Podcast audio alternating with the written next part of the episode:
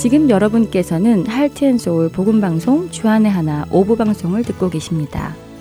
주안의 하나 오부에는 자녀들이 직접 성경을 읽는 Let's Read the Bible, 하나님께 쓰는 편지, Dear God, 복음을 알기 쉽게 설명해주는 그리스도의 복음과 드라마를 통해 그리스도인의 가치관을 세워나가는 Story Time이 준비되어 있습니다. 먼저 Let's Read the Bible 함께 하시겠습니다.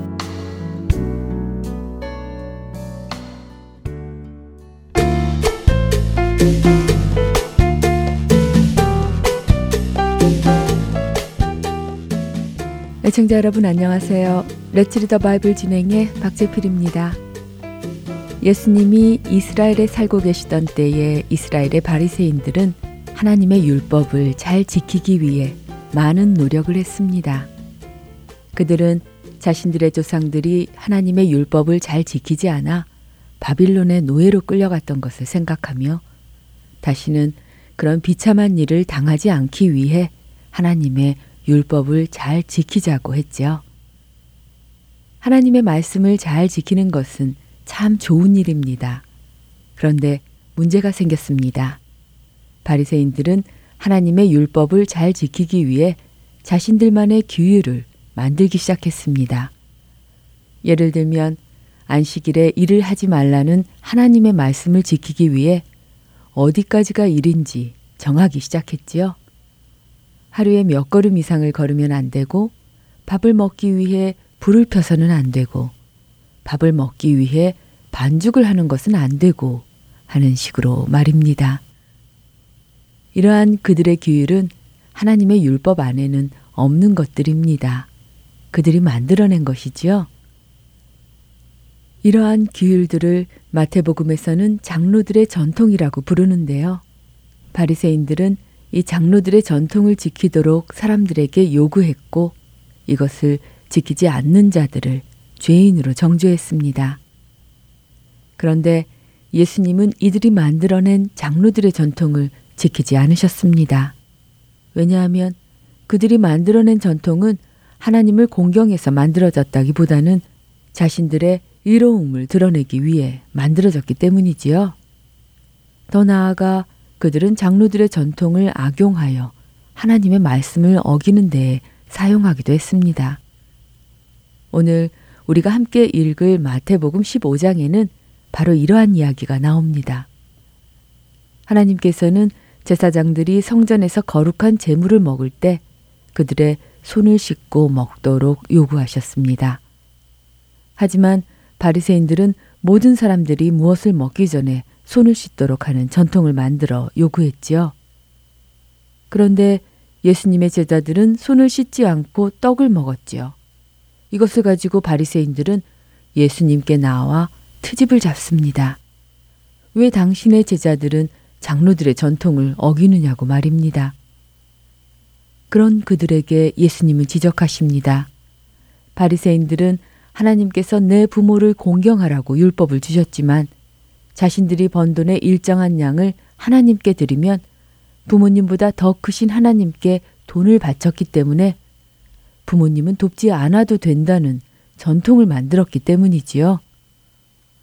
그들은 자신들이 만들어낸 전통으로 하나님의 말씀을 무시한 것입니다. 이러한 그들의 모습을 예수님은 외식하는 자들이라고 부르시며 그들의 입술은 하나님을 공경하지만 그들의 마음은 하나님에서 먼 것을 말씀하시지요. 이것이 중요한 것입니다. 행위는 마음에서 우러나와야 하는 것입니다. 우리가 하는 모든 의로운 일은 하나님을 향한 사랑에서 우러나와야 하는 것이어야 합니다. 그렇지 않고 자기 스스로의 의를 위해 하는 행위는 하나님과 관계가 없는 외식하는 것입니다. 여러분이 하는 모든 신앙생활은 무엇이 동기가 되어 하고 계시나요? 여러분이 참석하시는 예배, 봉사, 섬김은 무엇을 위함인가요? 하나님을 사랑하는 마음에 감사하여 하는 것인가요? 아니면 여러분 스스로 그런 일들을 하는 좋은 사람이 되기 위함인가요? 확인해 보시기 바랍니다. 우리의 모든 행동이 내 자신의 자랑이 되기 위함이 아니라 하나님을 사랑하는 마음에 감사하여 하는 행동이 되기 바라며 이 시간 마치겠습니다.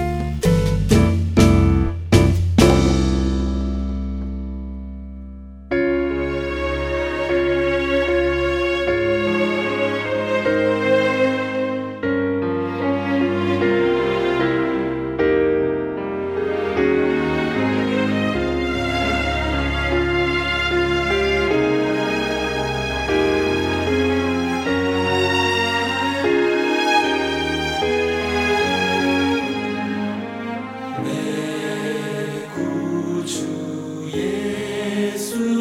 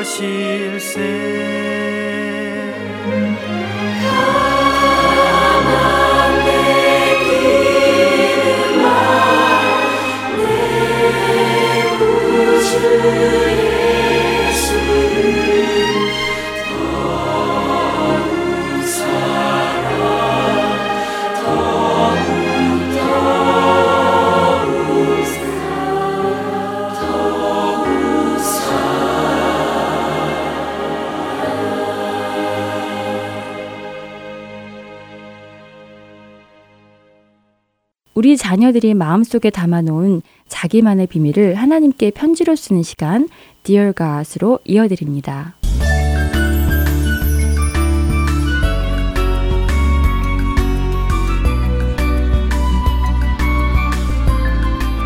사랑하는 나의 하나님, 혹시 하나님 외로움을 느껴보신 적 있으세요? 하나님께서는 이 세상 많은 자녀들이 있으시니까 바쁘셔서 외롭지 않으신가 봐요. 저는요, 가끔 세상에서 나 혼자 있는 것만 같은 외로움을 느껴본 적이 있어요. 특히 학교에서요.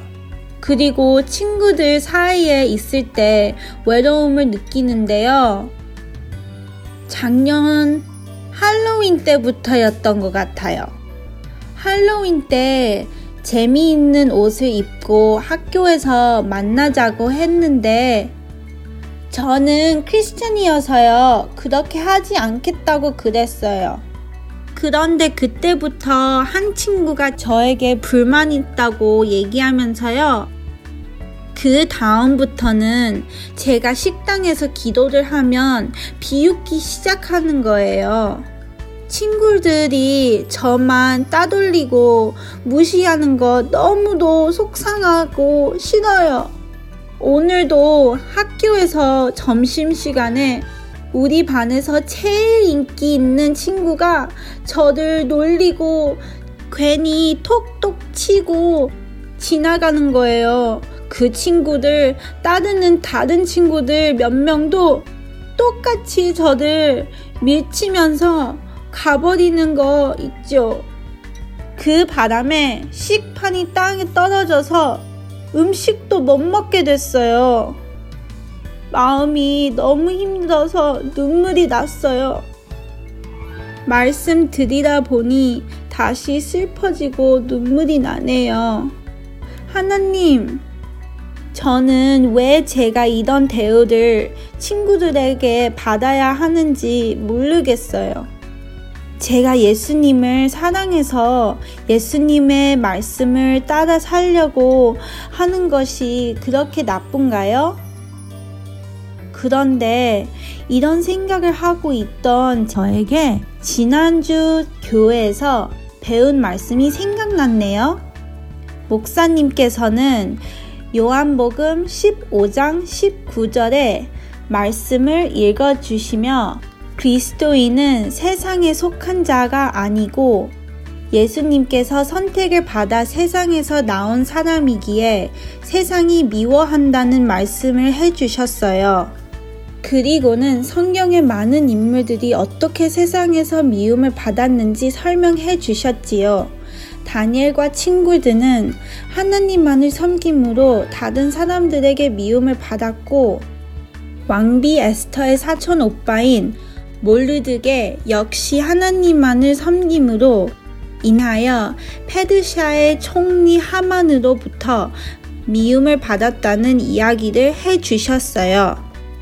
그리고 야곱의 아들 요셉은 친형제로부터도 미움을 받았다고 하셨지요. 그리고는 디모데 후서 3장 12절의 말씀을 가르쳐 주시며 그리스도 예수의 안에서 경건하게 살고자 하는 사람은 핍박을 받을 것을 알려주셨어요. 그 말씀이 생각이 나니까 왜 제가 친구들로부터 미움을 받는지 이해가 됐어요. 지난주 예배들 통해 하나님께서 이런 깨달음을 주신 건 지금 생각하니 하나님의 은혜인 것 같아요. 하나님, 이제부터는 친구들에게 미움을 받아도 씩씩하게 이겨낼게요. 그런데요, 하나님. 저는 그 친구들도 예수님을 알 수 있으면 좋겠어요. 예수님을 영접하여 저와 같이 하나님의 자녀가 되었으면 좋겠어요. 하나님, 그렇게 되도록 해주실래요? 제가 할 수 있는 일이 있으면 저도 할게요. 저에게 지혜를 주세요. 그 친구들이 예수님을 모르고 그렇게 살아간다는 것을 생각하니 너무 슬퍼요. 우리가 세상과 함께 멸망하지 않도록 길을 내어 주시고 생명을 주신 예수님을 그 친구들도 알 수 있도록 하나님 도와주시기를 부탁드려요. 그래서 우리가 서로 미워하지 않고 함께 기쁨으로 살아갈 수 있도록 해주세요. 오늘 따돌림을 당해 기분 너무 나빴는데 하나님께 이렇게 편지를 쓰면서 다시 기분이 너무 좋아졌네요. 내일 학교 가서도 친구들과 잘 지내도록 하나님께서 함께 해주실 거지요? 하나님, 가끔씩 또 외로우면 또 편지를 쓸게요. 안녕히 계세요.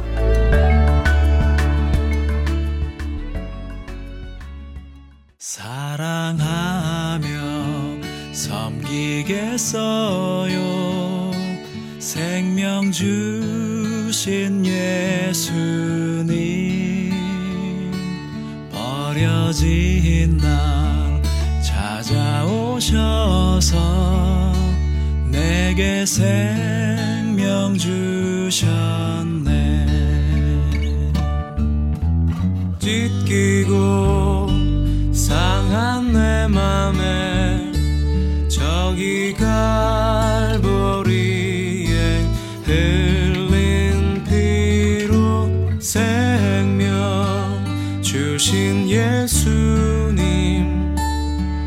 항상 섬기겠어요.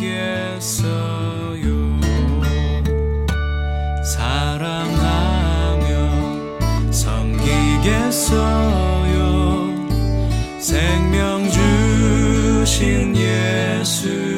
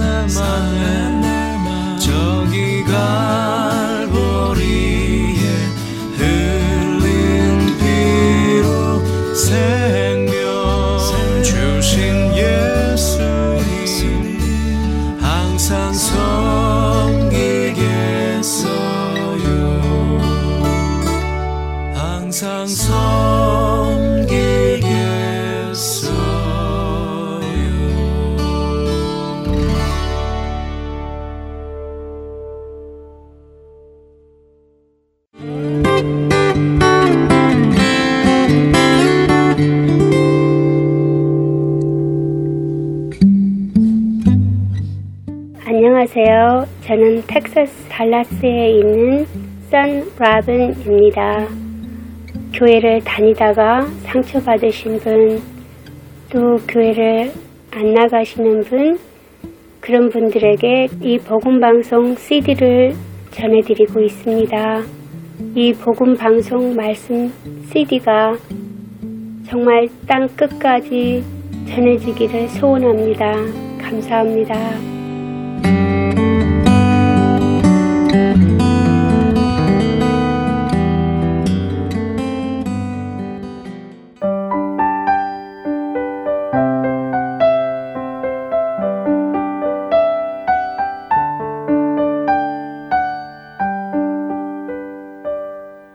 이어서 그리스도의 복음 시간입니다.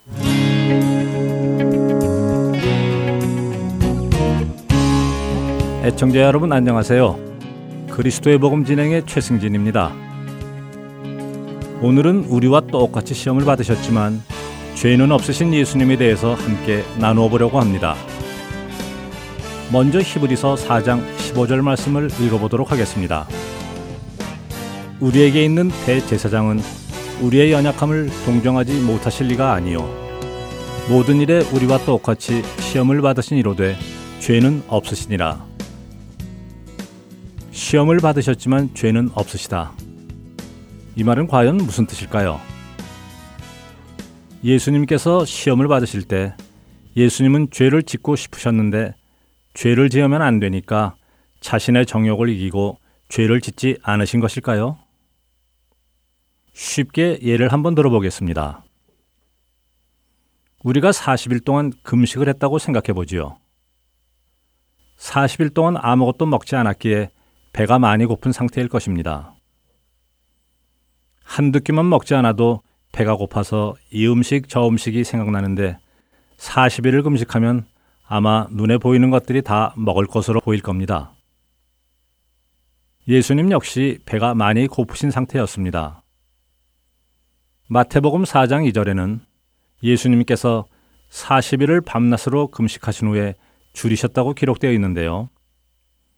이 줄이셨다는 단어는 페이나오라는 헬라어로 굶주리다, 열망하다, 배고프다라는 뜻을 가지고 있습니다. 그러니까 예수님께서도 배가 고프셨고 먹기를 열망하셨다는 것입니다. 자, 그런데 바로 그때 사탄이 나타나서 예수님께 돌로 떡을 만들어 보라고 한 것입니다.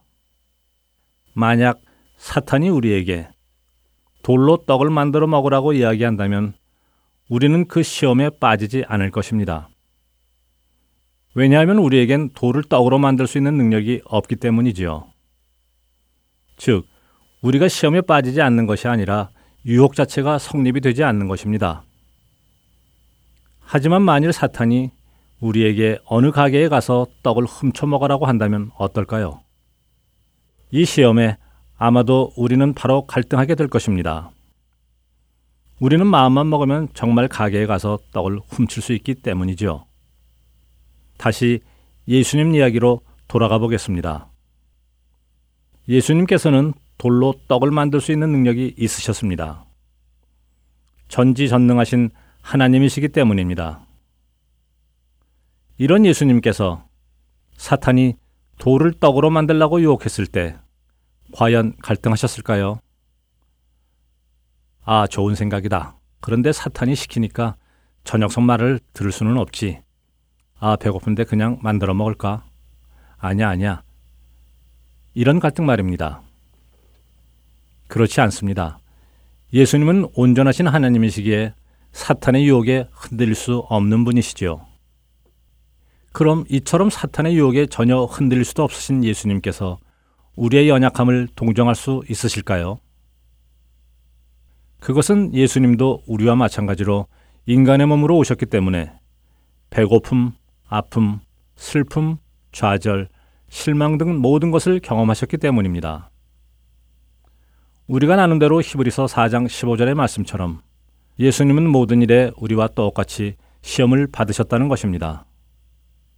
그러나 그분은 사탄의 유혹은 받으셨지만 그 유혹에 흔들리지 않으셨다는 것이지요. 첫사람 아담에게는 죄를 짓거나 짓지 않을 자유가 있었습니다. 그러나 그는 죄를 짓기로 선택하였지요. 아담이 죄를 지음으로 그의 후손들에게는 죄를 짓지 않을 자유가 없어졌습니다.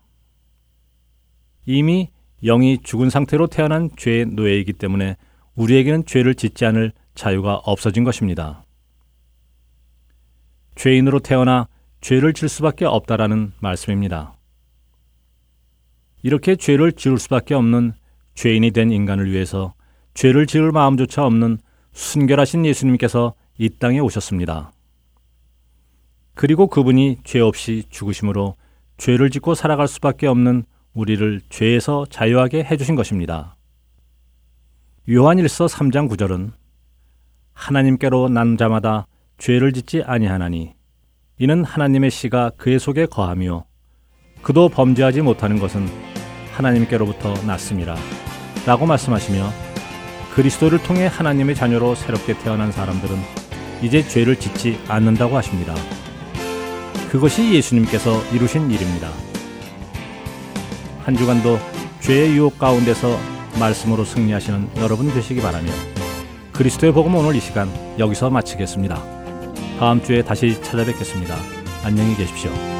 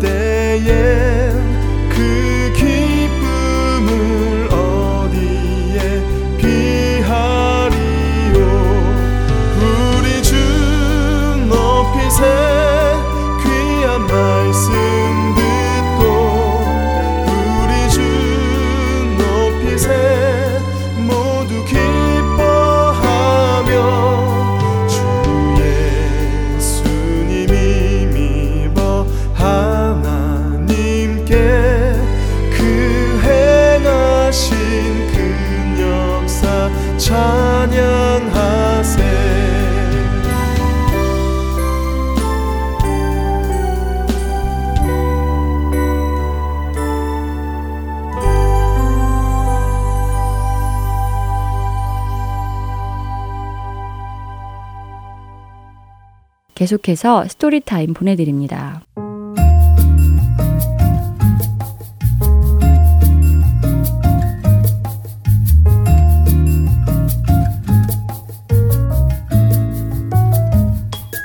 애청자 여러분 안녕하세요. Story Time 진행의 최소영입니다. 오늘 스토리는 두려움에 대한 내용인데요. 두려움이라는 감정을 느껴보지 않은 사람은 아무도 없을 것입니다. 우리 자녀들도 무언가를 무서워하거나 두려워하는 마음이 있을 텐데요. 우리 안에 두려움이 어떻게 들어왔는지, 또 우리를 잘 아시는 하나님께서 두려움에 대해 어떤 말씀을 주셨는지 성경을 통해 자녀들과 나누어 보는 시간이 되시길 바랍니다. 오늘 스토리 Who's Afraid의 줄거리 들려드리겠습니다. 수지와 쟈니 남매는 풍족한 집안에서 태어나 먹을 것, 입을 것에 대해 걱정 없이 자랐습니다. 또한 기독교 집안에서 태어난 덕분에 아이들 모두 어렸을 때부터 예수님을 영접하였지요. 하지만 대부분의 아이들처럼 수지와 쟈니 역시 이러한 축복들을 당연하게 여기며 생활했습니다. 그러던 어느 날 외출을 하고 집으로 돌아가던 중 남매는 개울가에 있는 한 징검다리를 마주하게 되었습니다. 아빠가 말씀하신 시각까지 집에 돌아가지 못하면 혼나게 되기 때문에 좌니는 부모님이 가지 말라고 말씀하신 숲속으로 들어가 징검다리를 건너 빨리 집으로 돌아가자고 제안한 것이지요.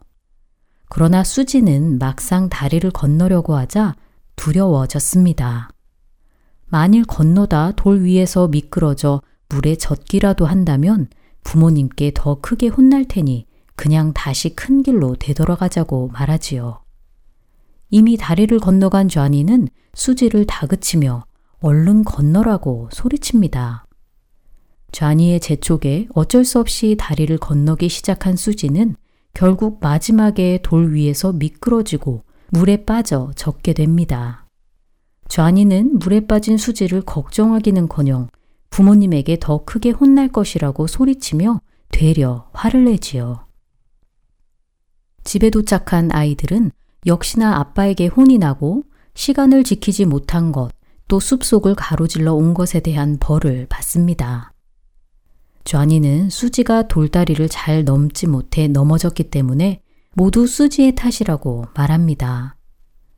부모님은 쟈니에게 자신이 두렵지 않다고 해서 다른 사람의 두려움을 무시하는 것은 좋지 않은 일이라고 말씀하시지요.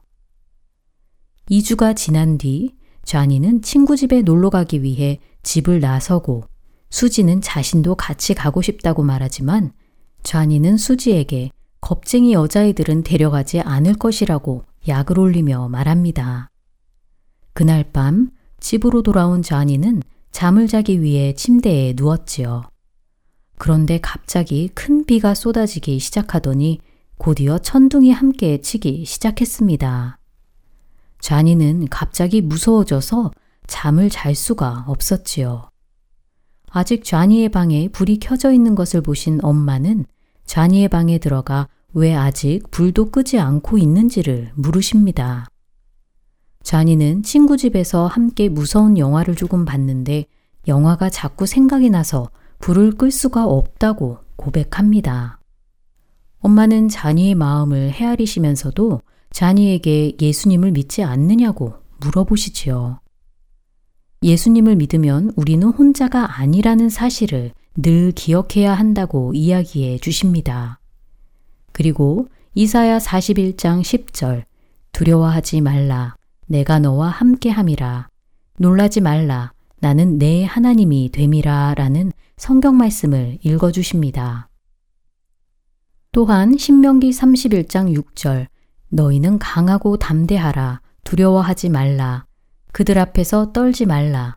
이는 내 하나님 여호와 그가 너와 함께 가시며 결코 너를 떠나지 아니하시며 버리지 아니하실 것임이라. 라는 말씀도 알려주시며 좌니를 격려해 주십니다. 엄마는 이 말씀들이 크리스찬으로서 반드시 알고 믿어야 할 약속들이라고 알려주시며 이 약속을 기억하며 잠을 청해보라고 합니다.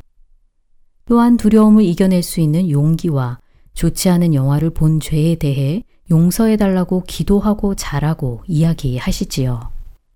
엄마의 말씀에 쟈니는 용기를 구하는 기도를 하고 또한 얼마 전 동생에게 나쁘게 행동하고 동생의 두려움을 비웃은 것에 대한 죄를 뉘우치며 오늘의 드라마는 마칩니다.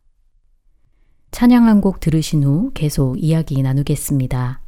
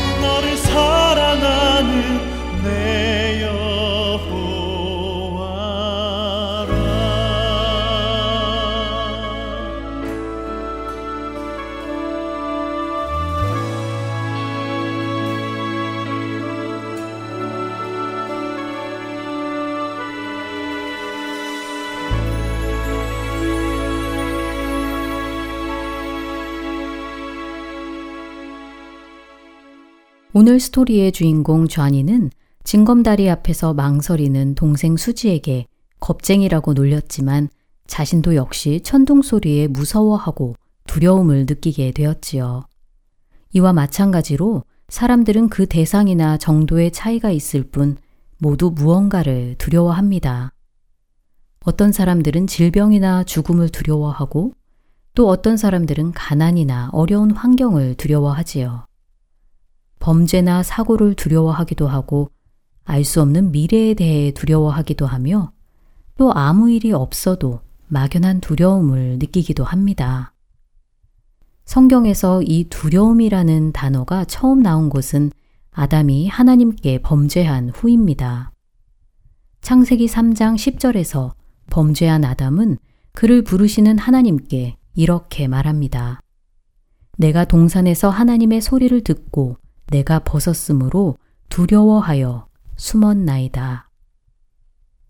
아담이 범죄한 후, 즉 죄가 세상에 들어온 후 사람은 이 두려움이라는 감정을 느끼고 경험하게 된 것이지요. 두려움은 인간이 하나님과 바른 관계 가운데 있을 때에 들어온 것이 아닙니다.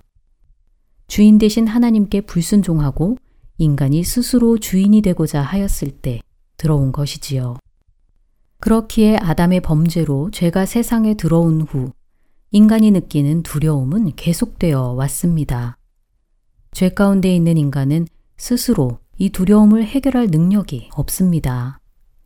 두려움을 해결하기 위해 세상은 많은 노력을 하고 방법을 제시하지만 오히려 점점 더 다양한 종류의 두려움 속에 사로잡혀 있는 것처럼 보입니다. 그렇기에 이러한 세상에 사는 우리와 우리의 자녀들이 크고 작은 두려움을 느끼는 것은 어쩌면 당연한 것이겠지요. 그러나 구주 되신 예수님을 믿는 자들에게 예수님은 두려움이 아니라 평안을 주십니다. 요한복음 14장 27절에서 예수님께서는 평안을 너희에게 끼치노니 곧 나의 평안을 너희에게 주노라. 내가 너희에게 주는 것은 세상이 주는 것과 같지 아니하니라. 너희는 마음에 근심하지도 말고 두려워하지도 말라라고 말씀하셨지요. 또한 하나님께서 우리의 빛이시고 구원이시기 때문에 우리의 생명을 붙드시는 자는 하나님이시기 때문에 우리는 두려워할 자가 아무도 없습니다. 시편 27편 1절 말씀입니다.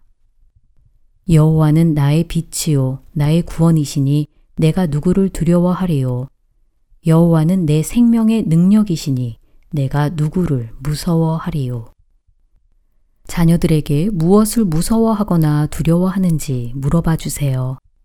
자녀들의 대답을 들으시고 성경을 통해 어떻게 두려움이 생긴 것인지 예수님 안에 거하는 자들에게 어떤 약속의 말씀을 주셨는지 가르쳐 주시길 바랍니다. 우리가 하나님이 어떤 분이신지 바로 알고 그 하나님을 온전히 신뢰하고 의지한다면 두려움이 아니라 참 평안을 누리게 될 것입니다. 두려움은 하나님으로부터 난 것이 아니기 때문이지요. 디모데후서 1장 7절에서 하나님이 우리에게 주신 것은 두려워하는 마음이 아니요 오직 능력과 사랑과 절제하는 마음이니 라고 바울은 고백합니다. 바울은 이 말씀을 전하며 그렇기에 복음과 함께 고난을 받으라고 말하였습니다. 우리 생명의 능력이신 하나님을 신뢰하며 복음으로 인해 고난받는 것도 두려워하지 않는 우리와 우리의 자녀들 되기를 소원하며 오늘 Story Time 마칩니다. 안녕히 계세요.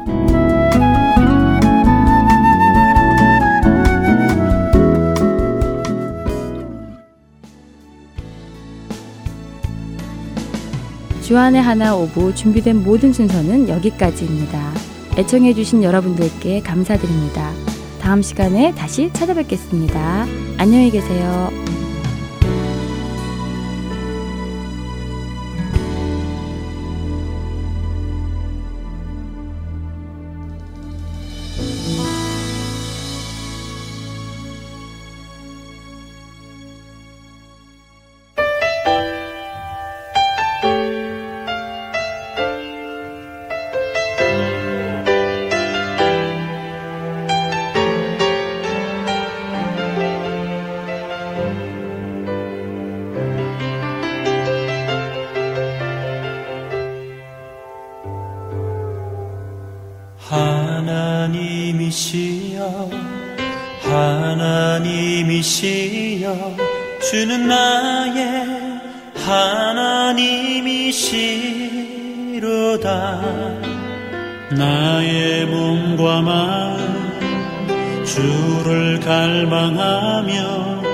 이